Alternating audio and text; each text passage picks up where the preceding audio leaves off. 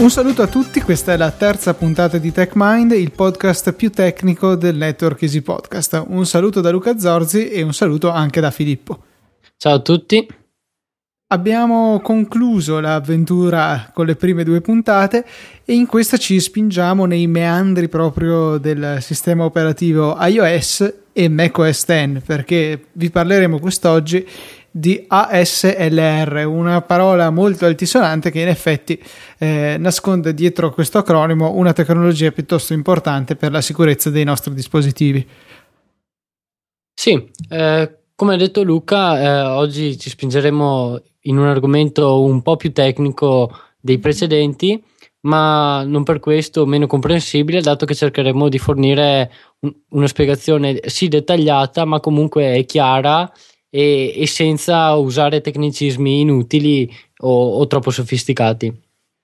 La SLR, che tradotta come la traduce Wikipedia in italiano, eh, come casualizzazione dello spazio degli indirizzi, anche se suona strano effettivamente da, da dire così, è appunto la randomizzazione eh, dell'indirizzo qui in memoria a cui vengono caricati i programmi quando vengono eseguiti all'interno del sistema operativo. Quindi praticamente eh, quando io apro un programma sul mio iPhone o sul mio Mac, questo programma viene piazzato in memoria, e con memoria intendiamo la RAM, a un certo indirizzo, un po' come se fosse in una certa cartella del disco fisso, se vogliamo dirla così, però riferito unicamente alla memoria. Esattamente.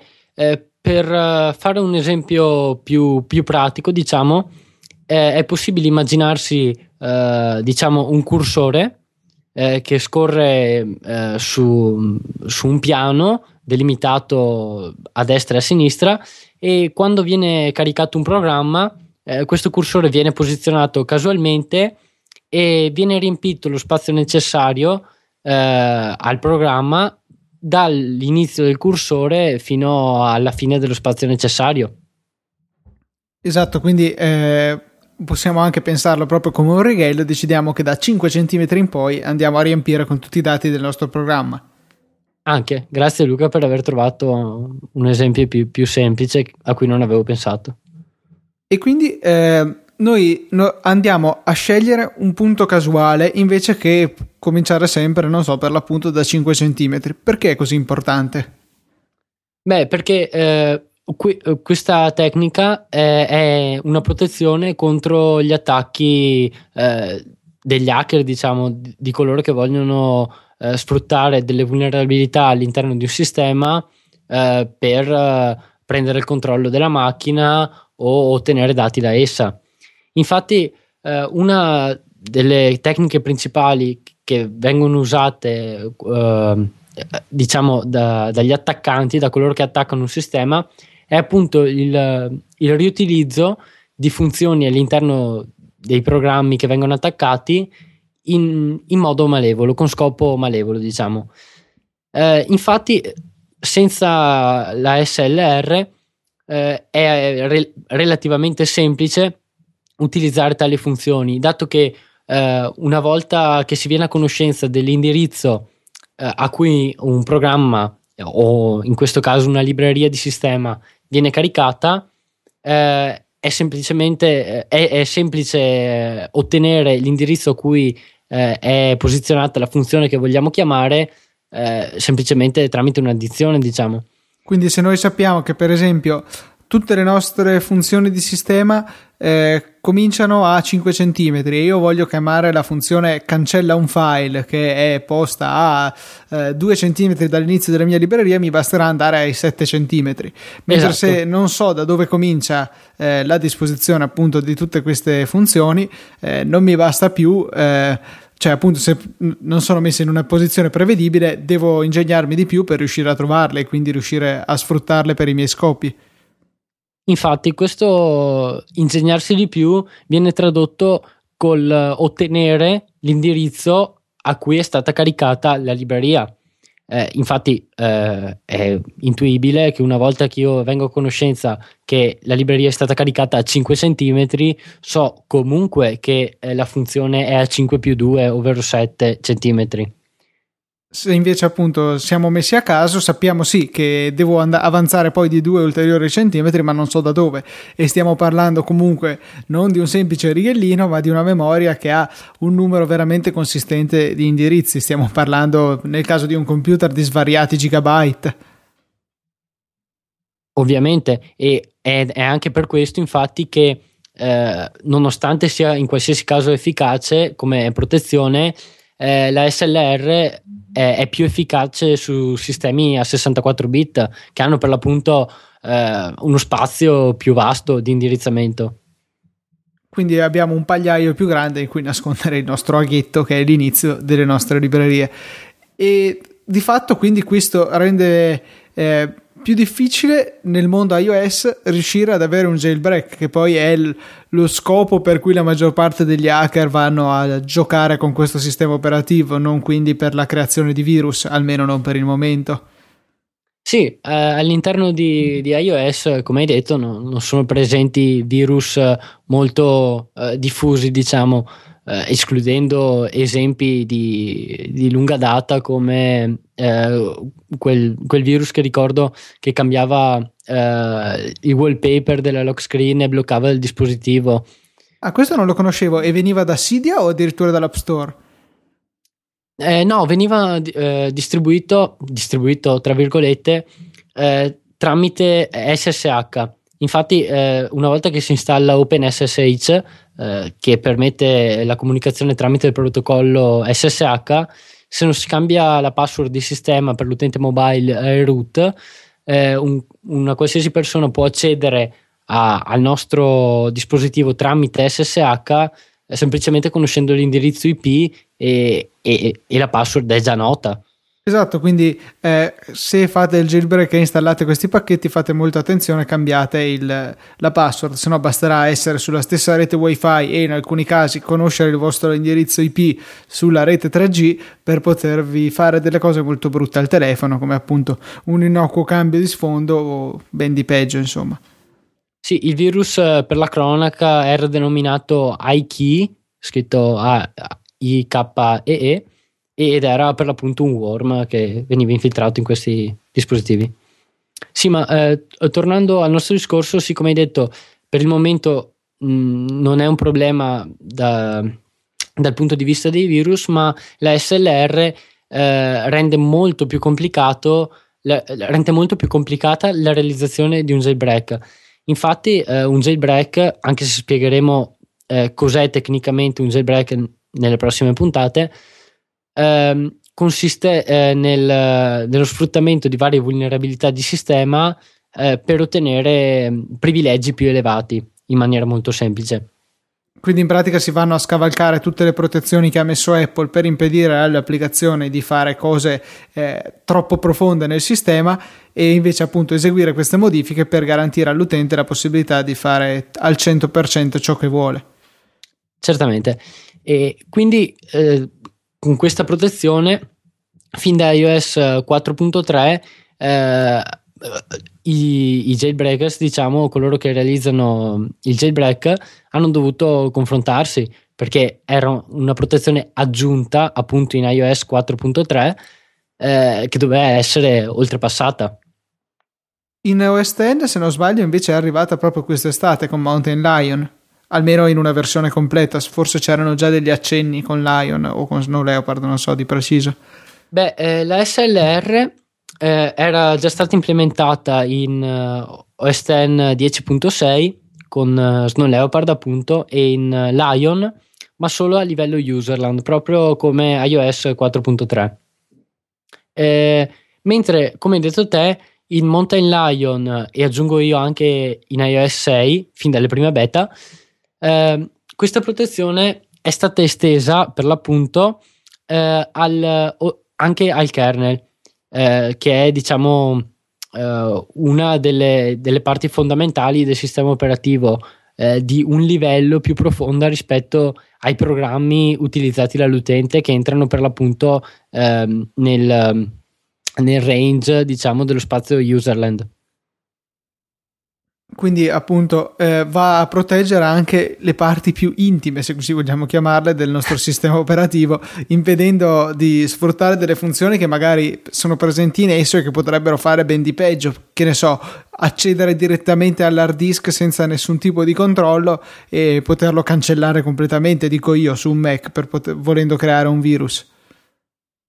Sì, infatti eh, questo, eh, questa protezione a livello del kernel è molto importante eh, sui sistemi operativi eh, desktop. Infatti, grazie a questa protezione, eh, anche i virus più avanzati, tra virgolette, quelli che, che sfruttano vulnerabilità appunto all'interno del kernel, eh, devono faticare parecchio per poter ottenere privilegi ancora più elevati. Eh, facendo un breve accenno, eh, la, la, SLR a livello del kernel rende anche più difficile l'installazione di rootkit, eh, che sono dei programmi che restano in maniera persistente all'interno di un sistema con lo scopo di eh, rubare continuamente informazioni, ad esempio, o danneggiare il computer della vittima. Cioè, possono avere svariati scopi, questi sono solo mh, mm, due esempi. La cosa interessante sui rootkit è il fatto che eh, sono in grado di nascondersi all'utente. So che ce ne sono alcuni per Windows, ma forse anche per altri sistemi operativi, anzi sono certo che ce ne saranno anche per altri sistemi operativi che come tutti i programmi, hanno bisogno dei propri file, eppure, visto che sono così profondamente radicati dentro nel sistema operativo, riescono a non farli apparire nel file manager, perché can- ogni volta che eh, il file manager richiede quali file ci sono in questa cartella, essendo proprio il il, bug, il mm, virus, se vuoi, il rootkit, che può controllare, può vedere tutte queste richieste, non ritorna i risultati relativi ai suoi file. Così l'utente crede di avere un computer perfettamente funzionante e senza infezioni di sorta, e invece c'è un bel rootkit lì eh, che nell'ombra osserva tutte le sue mosse. Sì, come ha detto Luca, infatti stiamo sempre parlando di un virus che mi ero forse dimenticato di menzionare. E sì, Luca, infatti anche su Mac esistono, eh, cioè esistono delle tecniche per, uh, per ottenere questi risultati. Uh, mi viene in mente un, un, un, una talk presentata da un ricercatore di sicurezza uh, qualche mese fa, di cui non, purtroppo non ricordo il nome, che presentava um, un metodo per installare dei, root, dei rootkit a livello EFI, ovvero del firmware loader all'interno del Mac, quindi un livello ancora più basso. Quindi paradossalmente eh, questa è una curiosità mia venuta al volo, quindi testiamo la conoscenza di Filippo su qualcosa che non si è potuto preparare. Eh, uno potrebbe poi reinstallare OS X credendo di ripulirsi completamente dal virus e invece potrebbe rimanere ancora nelle sue grinfie. Esattamente, eh, citazione della scorsa puntata. Eh, infatti, eh, ehm, EFI, il, um, l'Extensible Firmware Interface, ricordo semplici- semplicemente l'acronimo, è, è appunto um, diciamo uh, il, il, pezzo del sistema operativo che carica praticamente tutto il resto, detta in parole veramente, anzi usa, utilizzando un, una citazione di Luca Pasta e Fagioli. ehm, quindi non viene aggiornato o, o sostituito per forza con l'aggiornamento di, del sistema operativo? Anzi, vediamo proprio che è un aggiornamento che accade abbastanza di rado e spesso per pro- correggere dei problemi strettamente legati all'hardware. Eh, ce n'erano uh-huh. stati di recente per il MacBook Pro eh, Retina su, subito dopo la sua uscita per abilitare PowerNap eh, uh-huh. oppure anche appunto con, per il MacBook Air 2010 proprio per abilitare la stessa funzione. Quindi eh, per quelle cose che sono molto a basso livello a contatto con l'hardware spesso si rende necessario un aggiornamento dell'EFI. Se riusciamo ad avere un bel malware direttamente nell'EFI c'è da preoccuparsi. Vero. Infatti è una diciamo delle minacce minacce insomma più, più, temute comunque perché appunto per la loro capacità di nascondere se stessi e proprio per la loro caratteristica persistenza all'interno del sistema. Perfetto. Abbiamo visto anche questa settimana alcune notizie abbastanza sconfortanti che tu hai visto molto da vicino eh, riguardo a un problema di alcuni telefoni Samsung. Vuoi parlarci un pochino di che cosa si tratta? Sì, eh, la scorsa settimana un, un ricercatore, penso in maniera indipendente, eh, è, è, venuto a conoscenza o comunque ha, ha, pubblicato questa ricerca che lo ha portato a scoprire eh, una falla, eh, a mio avviso, vergognosa, eh, perché è l'unico termine che mi viene per definirla, all'interno eh, diciamo dei dispositivi Samsung. Premetto che eh, purtroppo non sono un esperto di, di Android e, e, di tutto quello che viene sviluppato per Android, ma ho cercato di, di informarmi in questi giorni per, eh, appunto per, per, capire bene perché questa vulnerabilità interessasse solamente i telefoni Samsung. Eh, infatti, questa vulnerabilità, eh, che dopo spiegheremo mh, gli effetti, di cui dopo spiegheremo gli effetti, eh, è all'interno eh, del, um, del, software uh, TouchWiz che, che, è appunto uh, sviluppato da Samsung ed installato sui suoi telefoni. È in pratica la personalizzazione che mette Samsung sopra al sistema operativo di base Android. E ci sono per esempio l'applicazione della galleria, l'applicazione della rubrica, i messaggi, tra l'altro veramente orripilante, l'applicazione messaggi della TouchWiz, eh, il dialer che è appunto la parte che si usa per digitare i numeri di telefono da, da chiamare e è proprio questa la parte che appunto aveva questa vulnerabilità.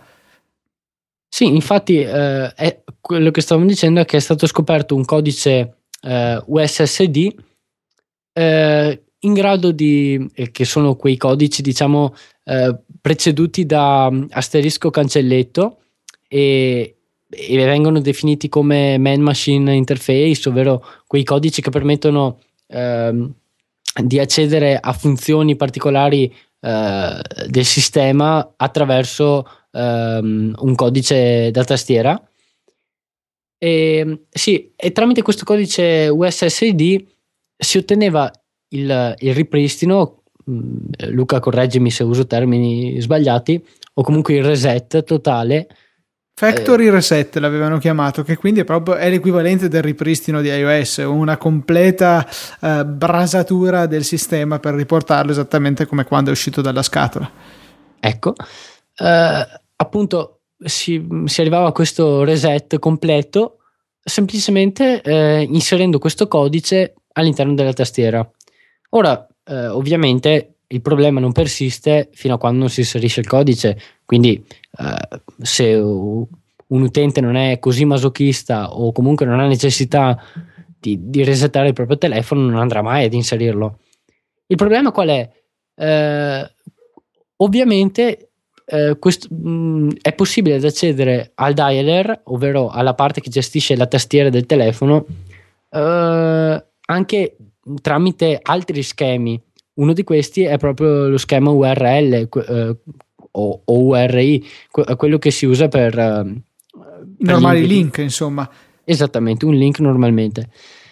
Aprendo un link um, contenente appunto uh, il, il, reindirizzamento all'applicazione telefono e, e, dando come argomento dell'URL questo codice, eh, il, il, codice veniva sì inserito nel dialer, ma anche automaticamente chiamato, tra virgolette, ovvero confermato. Eh, anche in questo caso il problema non sarebbe persistito se eh, questo software fosse stato sviluppato eh, includendo diciamo una richiesta di conferma o, o annulla di, di, questo tipo di operazione. Sì, se eh. fosse venuto fuori un bel messaggio, attenzione, il tuo telefono sta per essere completamente raso al suolo, magari qualche utente in più avrebbe cliccato annulla. In questo caso non c'era proprio annulla. E comunque non, non è colpa dei link di per sé, perché sono molto utili. Se vi è mai capitato eh, di cercare da telefonino eh, un un qualsiasi esercizio pubblico su Google spesso vi sarà capitato di trovare anche il numero di telefono e avrete visto che basta cliccare sul numero di telefono per avviare la chiamata. Questo è comodissimo, ma è assurdo che si possano eh, chiamare questi codici in maniera così non filtrata senza chiedere alcun tipo di conferma all'utente. Sì, infatti eh, penso sia semplicissimo a livello software implementare un controllo per aggiungere una protezione che in realtà è solamente una richiesta di conferma eh, quando vengono inseriti questo tipo di codici. Sta di fatto che aprendo un link contenente, contenente questo codice o anche eh, scannerizzando un codice QR con, con, il reindirizzamento a questo codice, oppure inoltre leggendo eh, viene, si parla anche di NFC, è possibile appunto ottenere il ripristino totale del telefono. Ora, eh, questo non funziona solamente eh, sui, sui, modelli più recenti, ma anche su modelli più datati o comunque eh, diciamo eh, usciti diversi mesi fa, diversi, o forse anche più di un anno fa. E la cosa interessante è che ora come ora, nel momento in cui registriamo il lunedì 1 ottobre, è uscito sì un fix da Samsung, ma solo e unicamente per il Galaxy S3. Tutti gli altri modelli che eh, hanno questo bug, tra cui l'S2, che tuttora è uno dei telefoni Android più diffusi, eh, se lo tengono tuttora e non possono farci niente se non eh, magari installare un dialer di terze parti e impostarlo come predefinito per il proprio cellulare. Eh, su Android è appunto possibile sostituire alcune parti del sistema operativo come appunto il dialer con altre di propria scelta e impostarli come predefiniti. In questo caso l'utente si tutela come anche se ha installato una ROM alternativa come per esempio la famosa Cyanogen Mod. Eh, però comunque ripeto è un bug colossale e fatalità questi software di terze parti parti non, eh, non ce l'hanno questo bug e funzionano benissimo quindi non si capisce proprio come ci sia potuta essere una svista del genere da parte di Samsung. È molto peggio del famoso location gate che aveva avuto Apple qualche tempo fa, dove si vedeva in un file di sistema che veniva continuamente loggata la posizione dell'iPhone.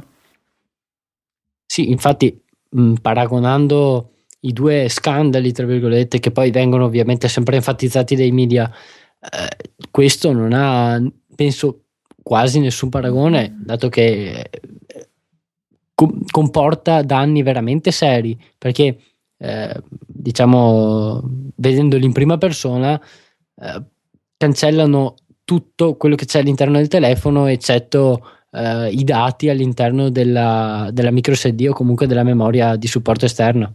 Sì, eh, a te è capitato appunto un tuo amico che cliccando su questo link inavvertitamente si è completamente cancellato il telefono e come potete immaginarvi ovviamente era furioso perché aveva perso tutto quanto. E poi come spesso accade la gente che ha un telefono Android e tiene l'interfaccia stock di Samsung è anche quella gente magari un po' meno esperta, non ha nessun backup e quindi perde istantaneamente tutto nel caso il telefono abbia qualche problema interno elettronico o anche in questo caso autocausato dal suo software. Esatto. Bene, dai, quindi se avete un telefono eh, con la TouchWiz, quindi riguarda solamente Samsung, altri produttori di Android non ce l'hanno e anche il Galaxy Nexus per dire che è sempre di Samsung ma è completamente gestito da Google per quanto riguarda la parte software, è immune da questo problema, sappiate che vi conviene nettamente eh, installare un'applicazione di terze parti e renderla predefinita per evitare di poter incappare per sbaglio in questo, perché potrebbe benissimo essere che finiate su una pagina che magari solo per divertimento vi, vi mostri questo link e voi vi cliccate sopra e tutto il vostro telefono va a quel paese. Quindi sì. prendete qualche precauzione. Ecco. Non, non, è nemmeno necessario per la pagina in questione mostrare un link e, e richiederne il click, basta infatti utilizzare dei tag HTML o comunque il reindirizzamento uh, della, dell'URL per uh, appunto aprire il dialer con questo codice. In questo momento mi viene voglia di stampare dei manifestini con, scritto, con un bel codice QR con questo indirizzo dentro e scrivere se hai un telefono Samsung scannerizza questo codice per avere applicazioni gratis, una cosa del genere. Sarebbe uno scherzo veramente cattivo, ma credo che eh, sì. riuscirei a mietere parecchie vittime. Un'ottima maniera per raccogliere odio. Perfetto. Eh, bene, questa è la terza puntata di TechMind. Vi ricordiamo ancora una volta che potete interagire con noi durante la settimana tramite l'account Twitter ufficiale TechMind Podcast, tramite la mail eh, techmind.easypodcast.it. Scusate se è un po' lunga, ma d'altronde abbiamo due nomi lunghi sia TechMind che Easy Podcast, eh, per cui vi toccherà usare un pochettino di più la vostra tastiera ma credo che ne valga la pena perché stiamo ricevendo degli input interessanti, stiamo preparando un po' di argomenti per le prossime puntate. Federico, eh sì, Federico Filippo ha già anticipato che parleremo anche di jailbreak nelle prossime puntate, per cui c'è molta carne sul fuoco che sta per arrivare eh, rimanete sintonizzati su queste frequenze per la prossima puntata di TechMind. Un saluto da Luca e Filippo.